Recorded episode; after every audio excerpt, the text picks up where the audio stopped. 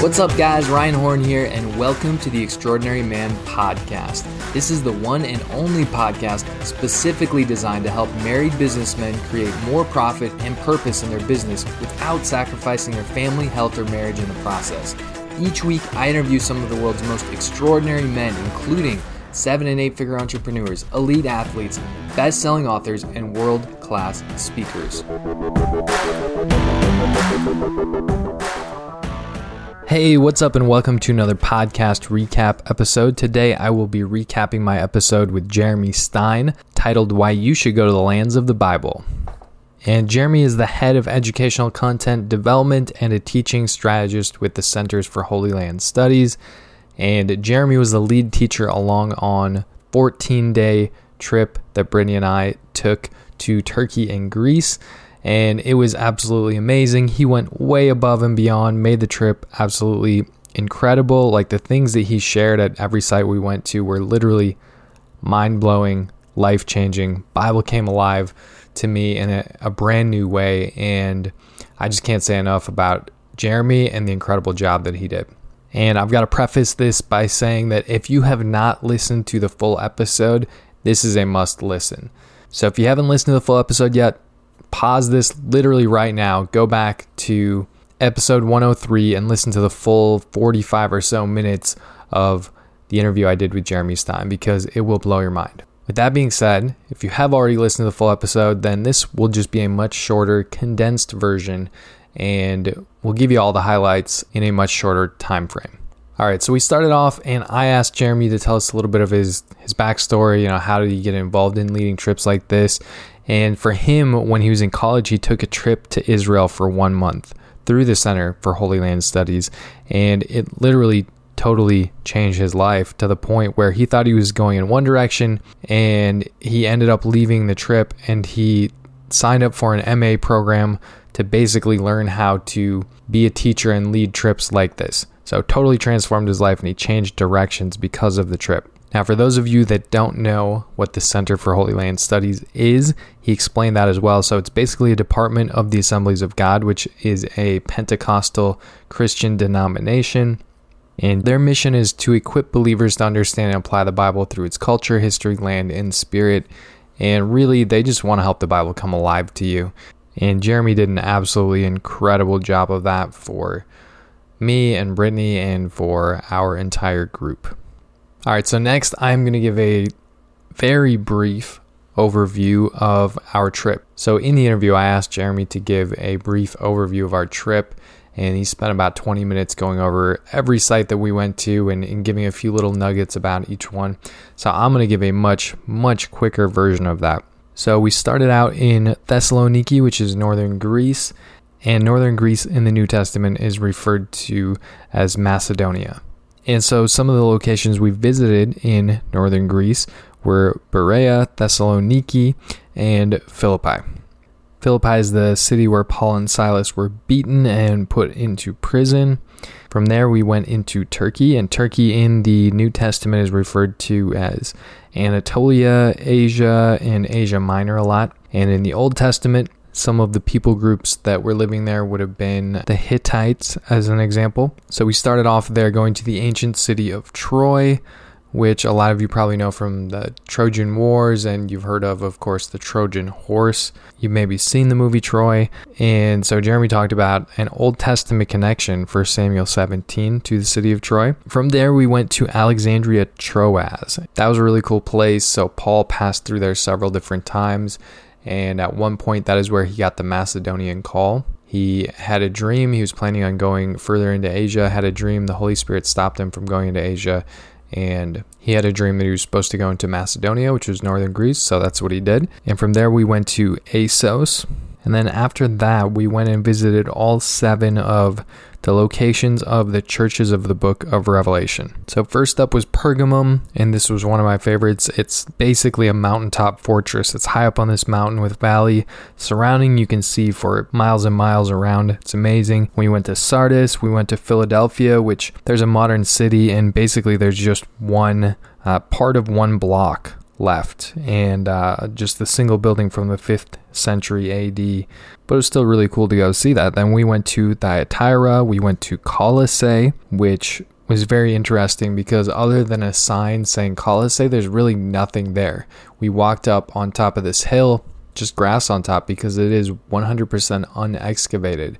So it is a site that they're looking at within the next few years, starting to excavate. So that'll be really cool, really exciting when they start excavating that and we see what's actually there because we didn't actually see anything there, but it's still very cool just to be standing on the ground and to hear Jeremy as well as our pastor and the in country guide go into detail about what the city would have been like and the full context related to the Bible. And then from there, we went to Laodicea and we saw some house churches because prior to Christianity being legalized, which was in AD 300 something, that's how the churches met. It, it, wasn't an actual church building, it was house churches. So we saw a house church. We also saw a fourth century church there that was huge, which was awesome. And we went to the ancient city of Hierapolis, Roman city, and we saw the Asclepion there, Cleopatra's bath. You can look that up. And from there, we went to Pamukkale which is one of the current wonders of the world. Uh, just go Google that. And then we went to Didyma and Miletus, which Jeremy mentioned, two places that are usually skipped over. I'm really grateful that we went to them. So, Miletus is where Paul met with the Ephesian leaders. It was his last time speaking to them. And Didyma is not actually in the Bible. However, I'm very grateful we went there because the largest standing Roman slash Greek temple of the day was in the city of Ephesus. And there's basically nothing left of that. There's like part of one pillar left. And the temple in Didyma was basically the exact same size, almost an exact replica, just slightly smaller. And Didyma actually means twin. And there are tons and tons of pillars still in place in Didyma, and basically the entire structure of the temple is still all there, and you can walk through it all. So we went there to get an idea of the size and scope of the temple that would have been in Ephesus. And it was absolutely mind blowing. One of my favorite parts, just standing by and seeing that 2,000 years ago, the size of the pillars and the ornate carvings in them, it was absolutely mind blowing. I can't imagine you know how much time and how much money it would have cost in order to get a temple of of that size and grandeur put together. Then we went to Ephesus. We got to see the agora where Paul would have have worked for three, the three years or so that he was in Ephesus. We went to the theater where the Acts 19 riot took place um, and just saw some really cool places. And then from there, we went to Izmir, which was biblical city would have been Smyrna, the last of the seven churches of Revelation. And we flew back to southern Greece to Athens and we went to the Parthenon, which Jeremy explained a little bit on the full episode about how that relates to the book of Esther. We went to Mars Hill, where Paul preached. You can go check that out in Acts 17.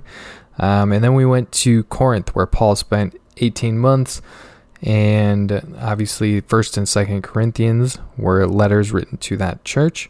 And that is a super quick overview of our trip. It was amazing. Again if you want way more detail go listen to jeremy in the full interview. But from there i asked jeremy a few questions to finish up. So i asked him first of all you know what are some of your favorite sites across the holy lands? Not just the places we went in turkey and greece but if you include italy Jordan, Egypt, and Israel. And his favorites, hands down, he said Didyma and Miletus, and you just heard me talk about them a little bit. Another one of his favorites, the city of Pompeii. So everybody knows the eruption of Mount Vesuvius 79 AD covered it, basically preserved the city in a time capsule. And then he also mentioned a, a place in Israel. I'm not going to attempt to pronounce the name of it, but it was a place in the wilderness where the Israelites were grumbling and where Moses strikes the rock and water comes out of it. And I asked him also about, you know, what are some of the biggest myths or false beliefs people have about the Holy Lands or specific biblical sites. And he mentioned a couple things. I won't go into detail here. You can go back and listen to the full episode if you want to hear him talk about it. But he mentioned David and Goliath and then also the story of Jonah. And Jeremy is also a licensed archaeologist, so I asked him, you know, what's going on in the field of archaeology, anything exciting coming up? And he mentioned two specific digs that are happening right now and literally just a few weeks before um, before our trip, which as time of recording this is about three or four weeks ago. So one of the sites they're working at is the the biblical city of Shiloh, which most people would pronounce Shiloh. they're trying to find out more about the tabernacle. You know, this is also the place where Samuel grew up, and yeah, they're trying to figure out, you know, how did the tabernacle operate and things like that. Then another place he mentioned El Araj, which they believe to be the biblical city of Bethsaida by the Sea of Galilee. So it's really interesting because these things are happening right now, present day. I mean, they're literally learning more and more every single day, which is really cool. And one of my favorite parts of the trip was in Laodicea. We get to see a fifth century church. It was a huge church, thriving church, but it literally was just uncovered within the last 10 years. So if you went to Laodicea 11 years ago, you never would have known that was there. And how it changes the narrative and how archaeology and history are on the side of the Bible. The more things that get uncovered, the more the Bible is proved to be true. So I love that. And then I asked him, look, should every Christian make an effort to go to the Holy Lands? And he said unequivocally, yes, absolutely.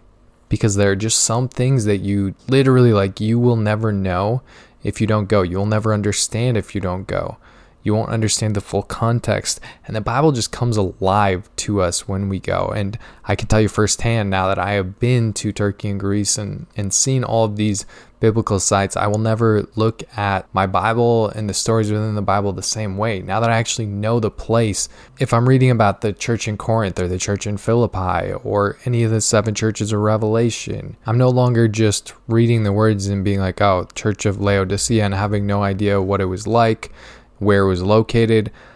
I know the full context now, and I know how it fits together related to other pieces of the puzzle in the Bible. And so I would just encourage you any opportunity you get to go to any lands from the Bible, whether it be Israel or Turkey or Greece, Italy, Egypt, Jordan, just go.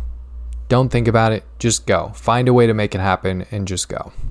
And I also asked him you know, if someone really wanted to go, but they weren't able to go to Israel for whatever reason, what would be your second choice for someone to go within the Holy Lands? And he said Turkey, because Turkey has so many different sites, and I can vouch for that now that I've been there as well. Most people don't think of Turkey as being a place with lots of biblical sites, but someone told me about a week ago that 60% of the sites mentioned in the New Testament are in Turkey. And then lastly, I asked Jeremy what his definition of an extraordinary man was. He gave two definitions. Number one simply was just his dad, which is cool. And then number two was a person who continues doing what God has called them to do, regardless of circumstance. And he went into a little bit more detail than that, but that's essentially what he said. It was so awesome to interview Jeremy. This is literally one of my favorite interviews that I've ever done.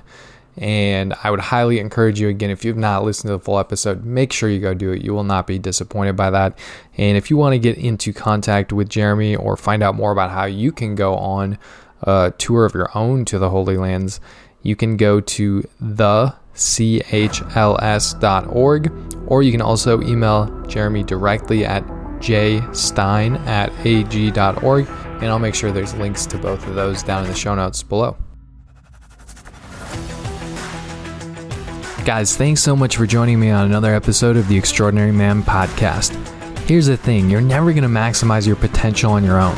So I'm personally inviting you to come and join me in the private Extraordinary Man Facebook group so you can level up your business and your life. Just head over to Facebook and type Extraordinary Man into the search box, and it will show up as the first result. Iron sharpens iron, and this is the number one place for you to connect with me and other like minded men who are on a mission to maximize their potential. My goal is to help you become the man God created you to be in all areas of your life. So come and join us in the Facebook group and upgrade your business and your life. I'll see you on the next episode.